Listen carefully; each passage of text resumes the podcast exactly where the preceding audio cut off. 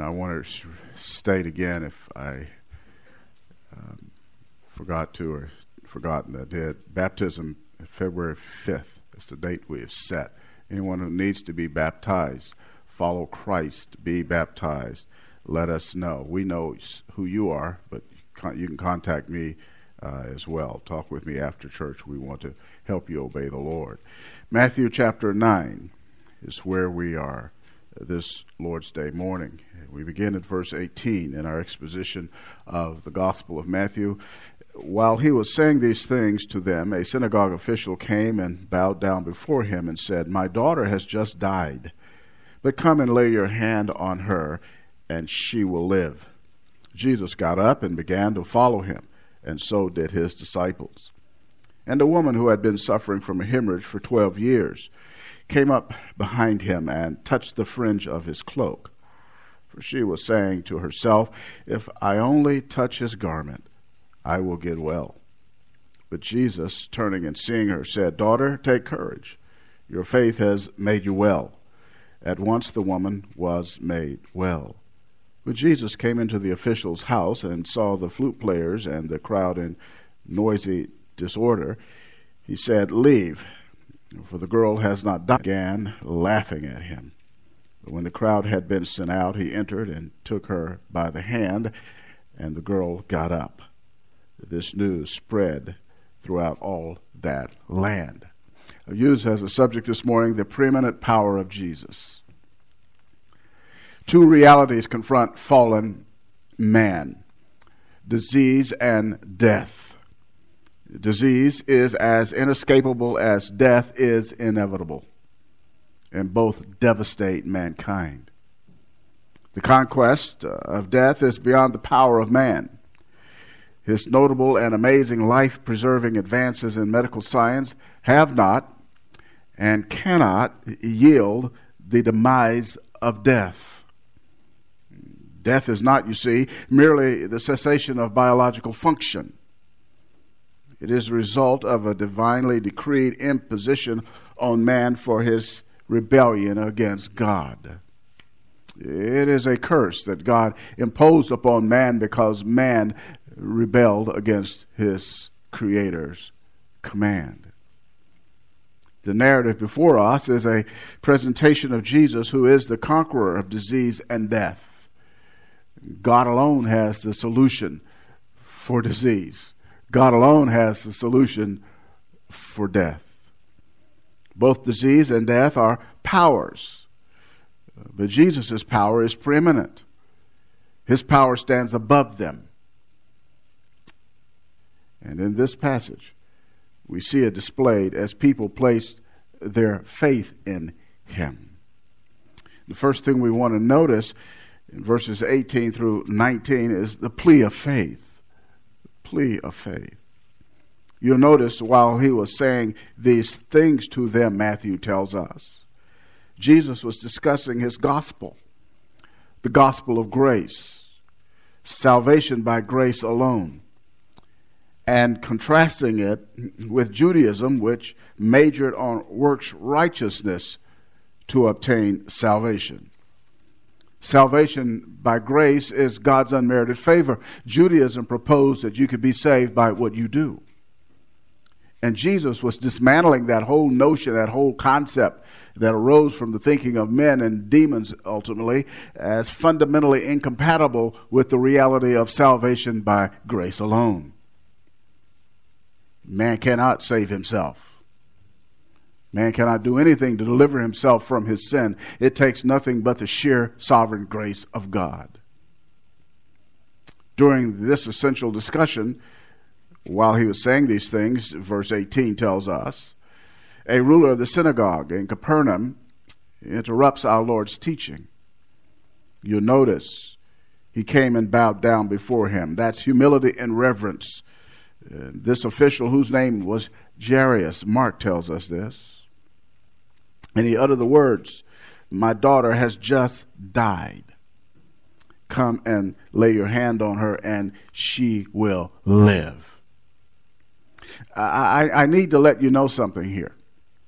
If you read the synoptics, those other gospels that say essentially the same thing, same view, um, Mark and Luke, you will see there is a difference between what Matthew records and what Mark and Luke record about this incident. Mark and Luke are chronological. They lay it out in a time sequence, uh, the events. Mark doesn't, Matthew doesn't do that. He isn't chronological. He doesn't give a time sequence. Matthew, in fact, is thematic in his presentation of the events of Jesus' life. He topically talks about it. And that's good to know, because when you compare uh, these parallel accounts, you'll see the differences, and you'll wonder, why is there a difference between Matthew and why is there a difference between Mark and, and Luke? Well, what's the deal here? Is that a contradiction? No, no contradiction. It's just the way they differently approached telling the story. Compression is Matthew's way of doing it. He, he compresses the events. He eliminates details. He gets, as it were, to the chase. Mark, it's more lengthy. And so he adds addition, little detail. Get this, compression is not contradiction. These writers of Scripture, under the direction of the Holy Spirit, did it uh, in their approach in the way that they chose and the way the Lord wanted them to do it. So I want you to understand that, because as you grow in your understanding of the Word of God, as you compare and you wonder, compare and contrast, how can that be? Now you have some idea how it can be. But you'll notice something, getting back to what's directly here for us from Matthew. We see that Jairus said, "My daughter has just died." But his words are profound. Not only does he report the reality of her situation, he says something that is far more important. "But come and lay your hand on her, and she will live." These are words of faith. Jairus understood that Jesus had the power to overcome which is that which is normally insuperable, that which cannot be overcome. He believed that Jesus could raise his daughter from the dead. He believed in the resurrection power of Jesus Christ. He didn't see that as beyond the scope of Christ to overcome what is a finality in human life, death. He understood that Jesus' power was greater than death's power. What death could take away, Jesus could give back. Death would have to loosen its grip when Jesus acted to restore life. Jairus understood this. Where did Jairus' faith in the power of Jesus come from? That's a good question.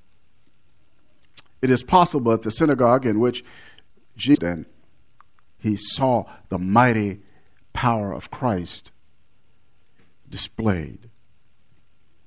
Also, Jairus had no doubt heard about and had even seen the results of Jesus' miraculous healings of his fellow residents in Capernaum. Think about it. The news of healings would be bandied about, told about by people, and Jairus was not some hermetically sealed synagogue official unaware of what's transpiring in his community. He knew, and he had heard the stories. Perhaps he even talked to some people.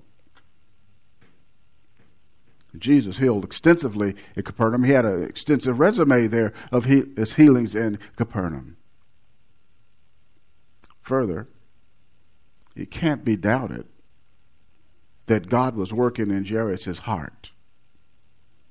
That divine work in Jairus' heart could cause him to ask, "Jesus, you just come. Come to my house, lay your hand on my daughter, and she will be brought back to life." God was working his heart, generating that faith.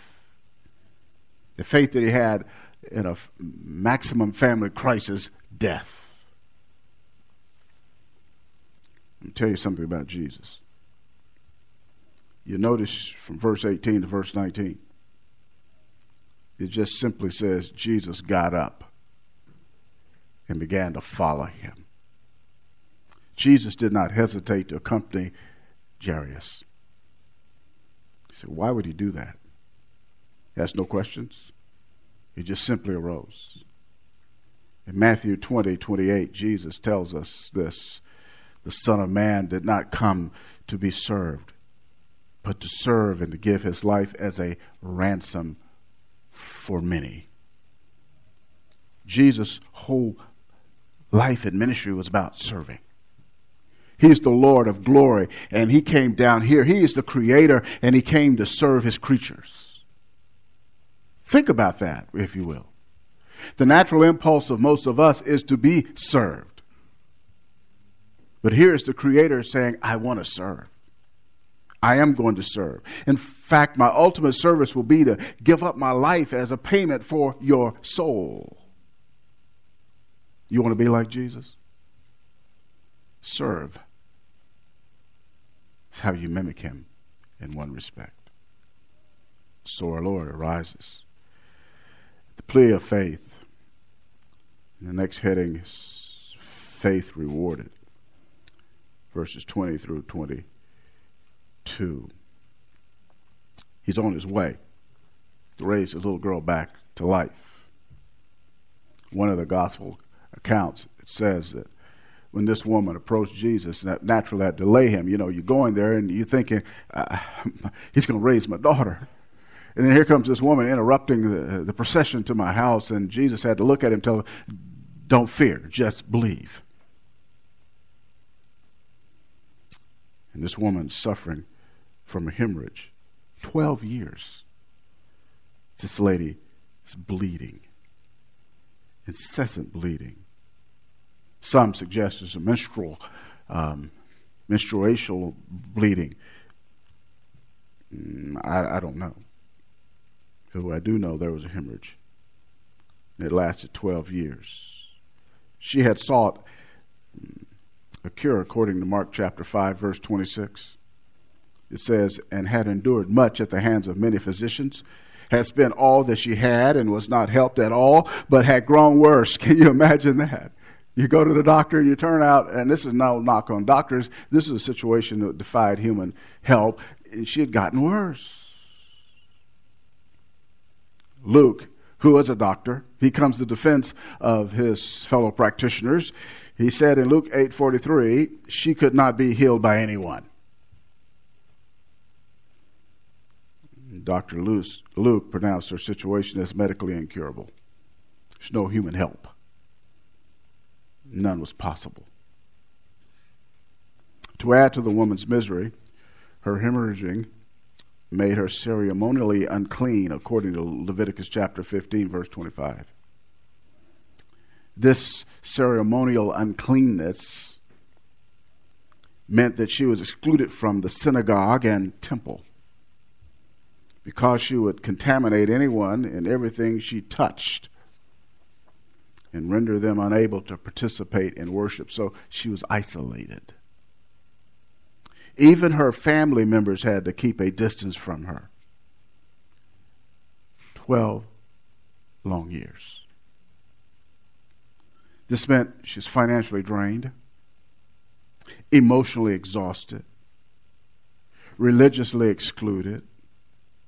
Then there's the physical discomfort and the social humiliation caused by many years of continual bleeding. This was her lot in life. But there is hope. Jesus is coming her way. He was near. I believe this woman uh, had heard about our Lord's power. She, she had to live in Capernaum, just, just like Jairus. She understood his wonder-working power. No doubt she had heard the stories of others, maybe a neighbor who had been healed by Jesus. And here's her opportunity. And she was the one who had to stay away from people, but mm, she's not doing that. This is my chance. It's my opportunity. In verse twenty it says, she came up behind him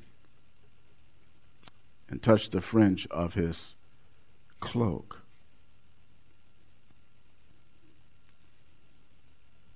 She came in secret, as it were. That's why I believe she came up behind him, because she would have been embarrassed to be exposed. She touched the fringe of his garment. Fringe, it's a tassel. According to Numbers chapter fifteen, verses thirty-seven through forty-one, by God to sew tassels on the bottom of their cloaks as a visible symbol that they belong to God. And they also served, the tassels did, as a reminder to the Jews to serve the Lord. Your dress wear has spiritual significance. It wasn't a fashion statement.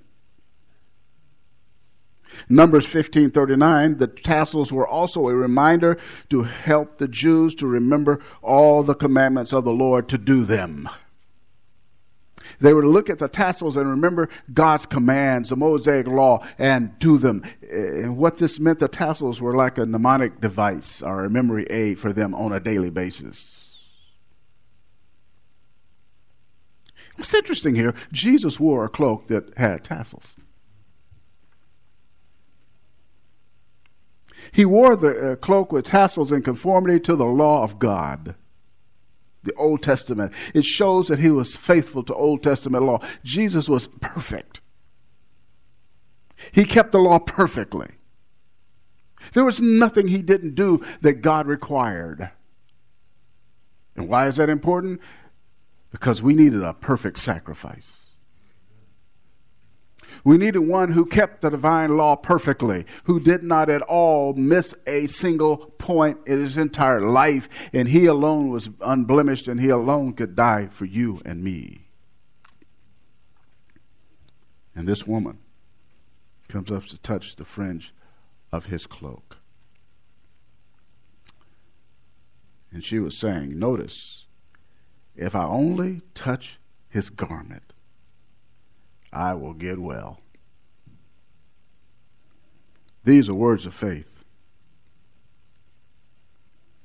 She knew, if I did this, I'll be well. On verse twenty-two, Jesus, turning, seeing her, said, Daughter, take courage. Daughter, a term of warmth, closeness, tenderness. He knew she had touched his garment. He knew power had flowed from him. It says in one of the other Gospels,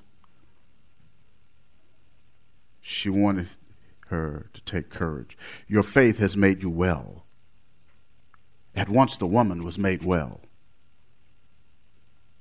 Her faith was a channel through which the power of God flowed and delivered her from her physical affliction. But I, I want to tell you something right now. More than physical healing took place here. The words made well are from the Greek sozo, translated S O Z O, sozo. It means to save, deliver, heal. I follow, I believe is true, MacArthur's exegesis here.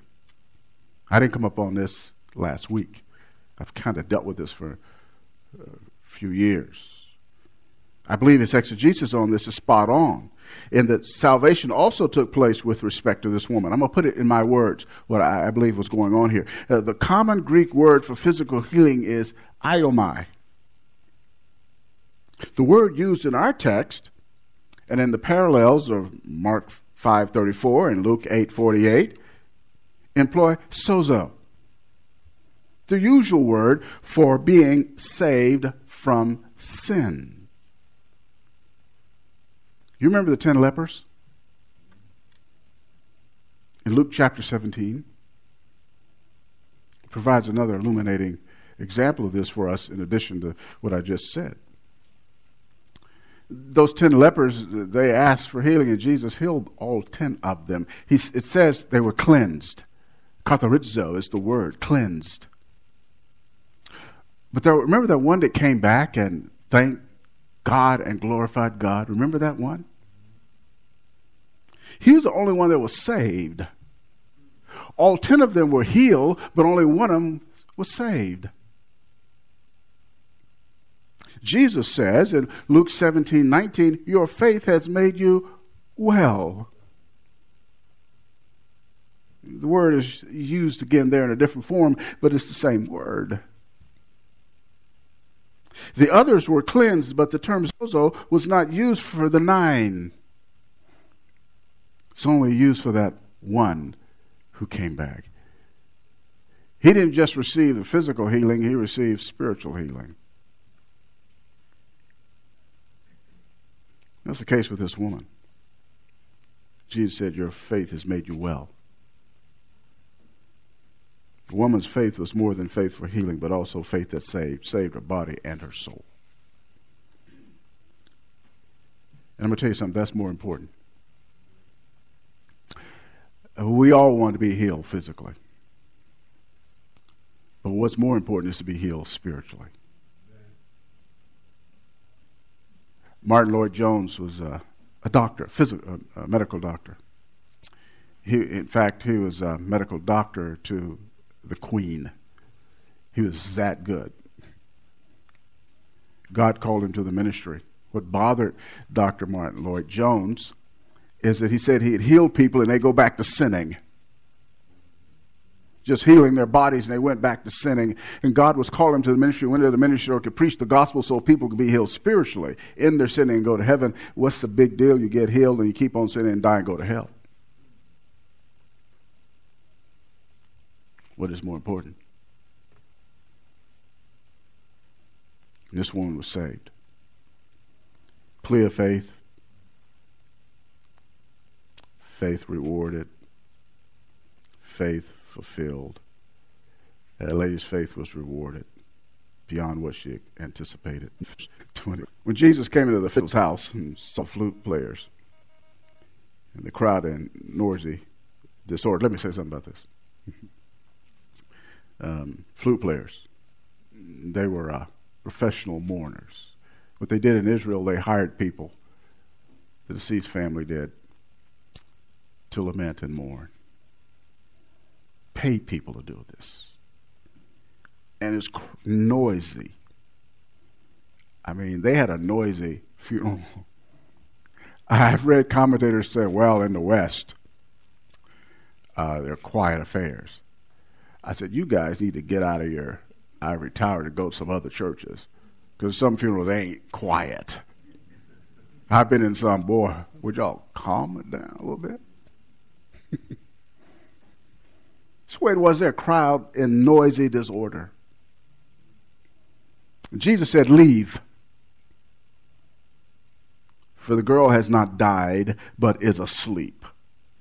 Of course, Jesus was well aware that the girl had died. In John eleven eleven, he responded in a similar way with respect to his friend Lazarus, who had been deceased for four days. By saying this, when Jesus said the girl has not died, but is asleep, our Lord just simply redefined death as a temporary state. Temporary state. The same word picture for death is used throughout the New Testament for believers. You go through the New Testament, you'll see it talks about us being asleep. Not our soul, but our body. Asleep. Death is not permanent for the child of God, and that a future resurrection awaits. Funerals, cemeteries, mortuaries are a part of this age. But in the eternal age to come, those things will no longer exist. They too are temporary. In eternity, there won't be adjacent buildings as we have over on Robinson, I think, in Porter, where there is the funeral home, there is a hospital, and there is a pharmacy, Doctor's Park. Isn't that interesting? You go to the hospital, you get out alive, you just get your pharmacy prescription fulfilled. Or if you go to the hospital, you don't get out alive, they send you right over to Primrose. Isn't it amazing? Those all right there together? That's a testament to the reality of death, but for the believers, we understand that it's temporary and that will not exist in the eternal age to come. Now you notice, Jesus put them out, the other gospel says so, and they began laughing at him. It's mocking laughter. These hired mourners who at one moment were feigning sorrow, the next moment they can laugh, but they were rec- they recognized that this girl was indeed dead. So remove them. I want you to look at Mark with me. Mark chapter five. Mark chapter five. Verse forty-one.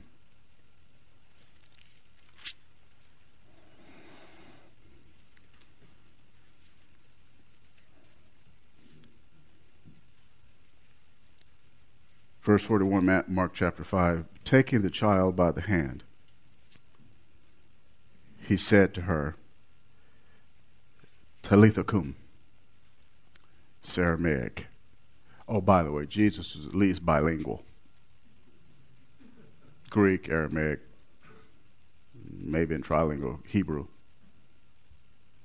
Yeah. By the way, those folk then, they were in that area, they were bilingual at least.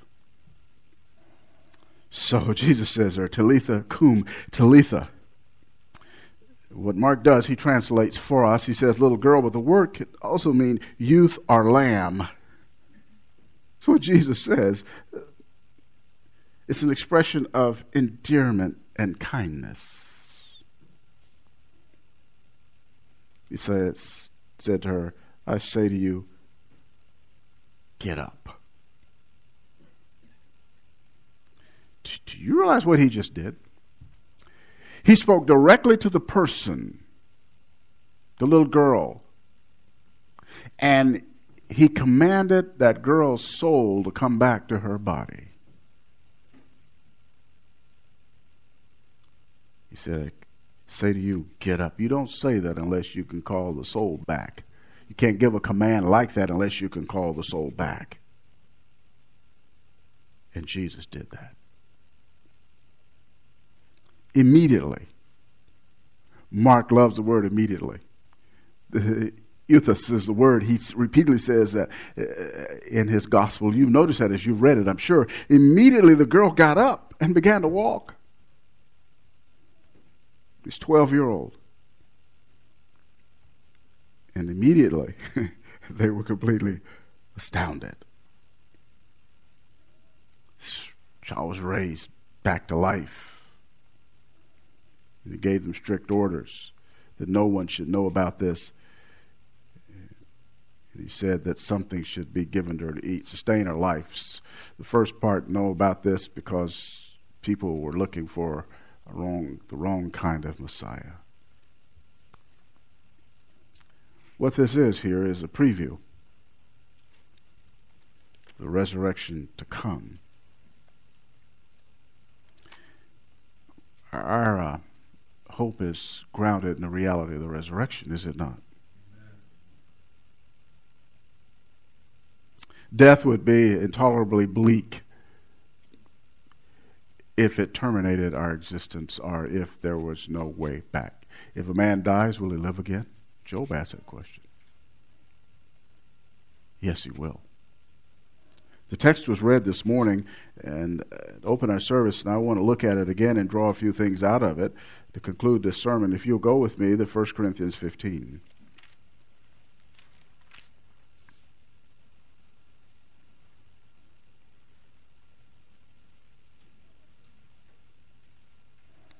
First Corinthians fifteen, extensive argument about the resurrection from the pen of the Apostle Paul. It's the classic location on the doctrine of resurrection in the New Testament, yea, the whole Bible.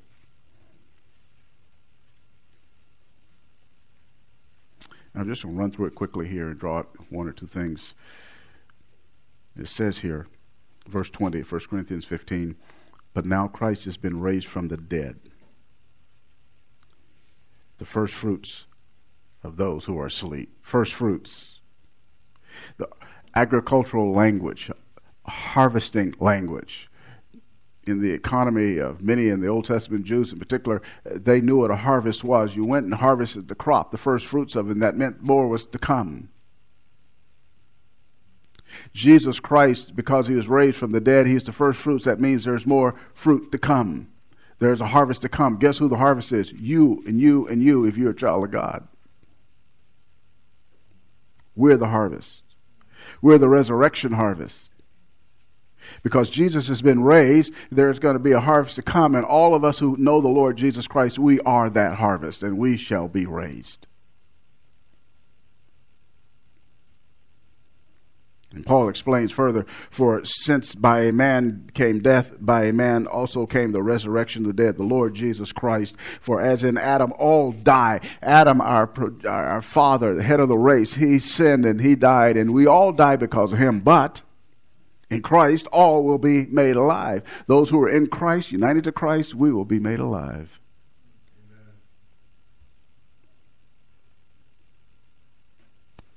Wow, what a profound change. But there's an order to it. I don't have time to go through. The, I'm not going to preach this passage, but let me let you know. I said that while I'm doing it. Okay, I get it. Christ the first fruits. Remember that. He's the first fruits. He's been raised from the dead. His resurrection means there's more to come. And after that, those who are Christ at his coming. That delineates that the verse twenty-two, Christ, all will be made alive. Not every single person in this particular resurrection. This is the resurrection of life. It delineates that those who are Christ at his coming.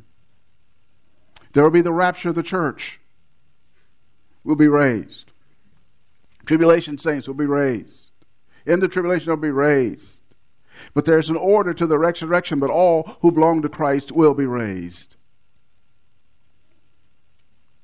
And then, after his reign on the planet, he's going to hand the kingdom over to God the Father. That's what it says in the text, right? He's got to reign till he puts all of his enemies under his feet, subjugates them. Jesus is going to reign here on this planet until he puts all of his enemies under his feet. Everybody who repudiates him, everybody who hates him, everybody who refuses his lordship, he is going to reign until he subjugates every last one of them. None excluded. In verse twenty-six, the last enemy that will be abolished is death. What that means is death along with Hades will be cast into the lake of fire. You'll be done. No more. What we read in Matthew, what's also recorded in Mark, what's also recorded in Luke. Just previews of what's to come. Jesus, by his preeminent power, it's going to accomplish all of this. It's in the future. If you're a Christian, that's your future.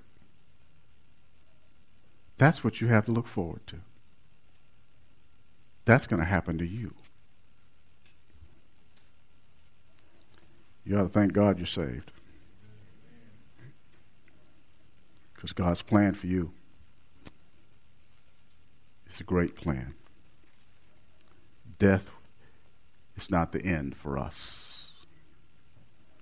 Resurrection's coming. Resurrection to life. Because of the preeminent power of our Savior, the Lord Jesus Christ. Let us pray. Our God and our Father, we thank you for the Word of God is truth. Breaks through all this noise and the foolishness of the world, and the ignorance of people. Thank you that victory is ours through our Lord Jesus Christ. We're more than conquerors through him who loved us. Help us to live in light of these truths. May they nourish and nurture our hearts, console and comfort our minds. Help us to live knowing that it's going to come to pass, just as you said, that we may be steadfast, immovable, always abounding in the work of the Lord, knowing that our labor is not in vain. As your word, First Corinthians fifteen fifty-eight, clearly declares. Continue to glorify your name through us. Continue to build us up in the faith. Save any lost man or woman in this room this day. Any lost man or woman who's listening via the internet. Bring them to yourself for your own glory and praise and for their everlasting joy. In Jesus' name I pray. Amen.